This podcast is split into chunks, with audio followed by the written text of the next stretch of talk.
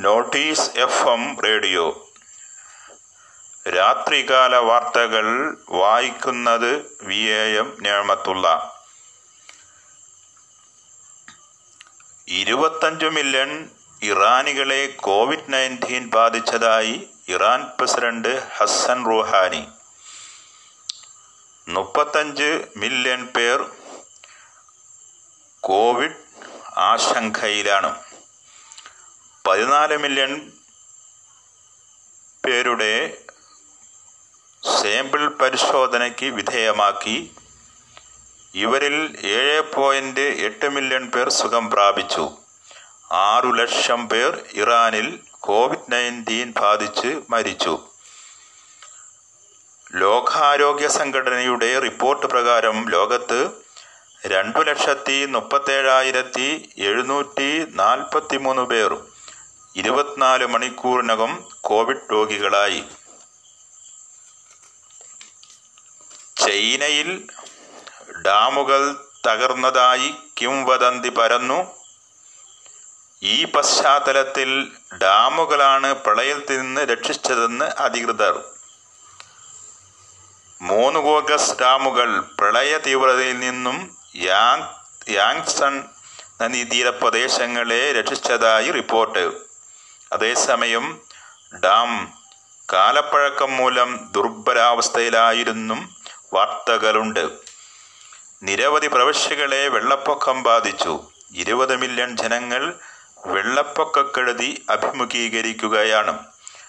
ഒന്നേ പോയിന്റ് എഴുപത്തി ആറ് മില്യൺ ജനങ്ങളെ പുനരധവിസ്പിച്ചു ആറ് പോയിന്റ് ആറ് ബില്യൺ ക്യൂബിക് ലിറ്റർ ജലം തടുത്തു നിർത്തി.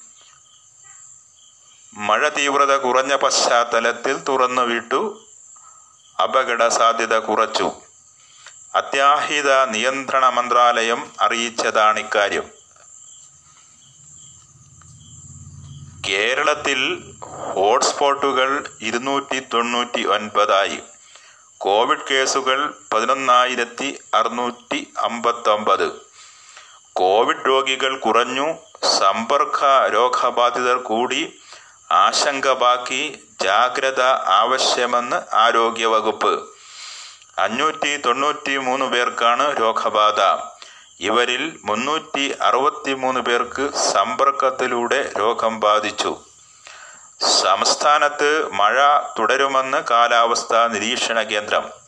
ഞായറാഴ്ച എറണാകുളം ഇടുക്കി ജില്ലകളിൽ യെല്ലോ അലർട്ട് പ്രഖ്യാപിച്ചു.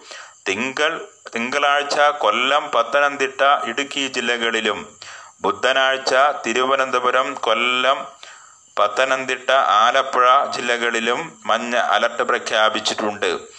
അറുപത്തിനാലര മുതൽ നൂറ്റി പതിനഞ്ചര മില്ലിമീറ്റർ വരെ മഴ പെയ്യാനും കനത്ത കാറ്റിനും സാധ്യതയും ഉള്ളതായി റിപ്പോർട്ട്. തീരദേശ മേഖലകളിലുള്ള താമസിക്കുന്നവരും മത്സ്യബന്ധന തൊഴിലാളികളും ജാഗ്രത പാലിക്കണമെന്നും അധികൃതർ അറിയിച്ചു.